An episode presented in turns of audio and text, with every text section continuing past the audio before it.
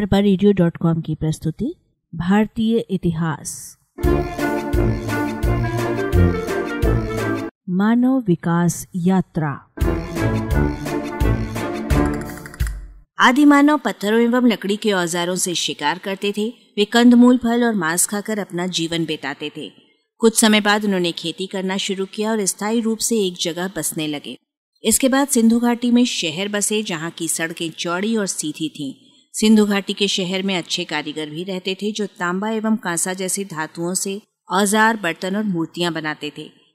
सिंधु घाटी के शहरों के नष्ट हो जाने के बाद सिंधु, सतलज, झेलम, व्यास और सरस्वती आदि नदियों के किनारे आर्य संस्कृति विकसित हुई।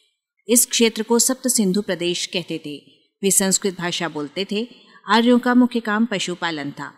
ये समय समय पर अपने देवी देवताओं के लिए यज्ञ भी करते थे। उन्होंने ऋग्वेद नामक ग्रंथ की रचना की। बाद में गंगा यमुना नदी के किनारे आर्य संस्कृति का विस्तार हुआ। अब वे मुख्य रूप से खेती करने लगे और गाँव में रहने लगे। अब जन के मुखिया राजा कहलाने लगे तथा उसके रिश्तेदार और सहयोगी राजन्य कहलाते थे। वे खेती करने वाले गृहपतियों से भेंट लेने लगे। वे बड़े बड़े यज्ञ करते थे। आज से लगभग 2600 वर्ष के पहले 16 महाजनपद बने।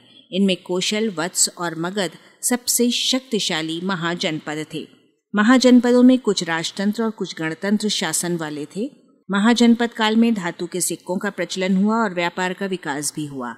गाँव धीरे धीरे नगरों का रूप लेने लगे। इनमें उज्जैन, पाटलिपुत्र, वैशाली, महानगर कहलाते थे।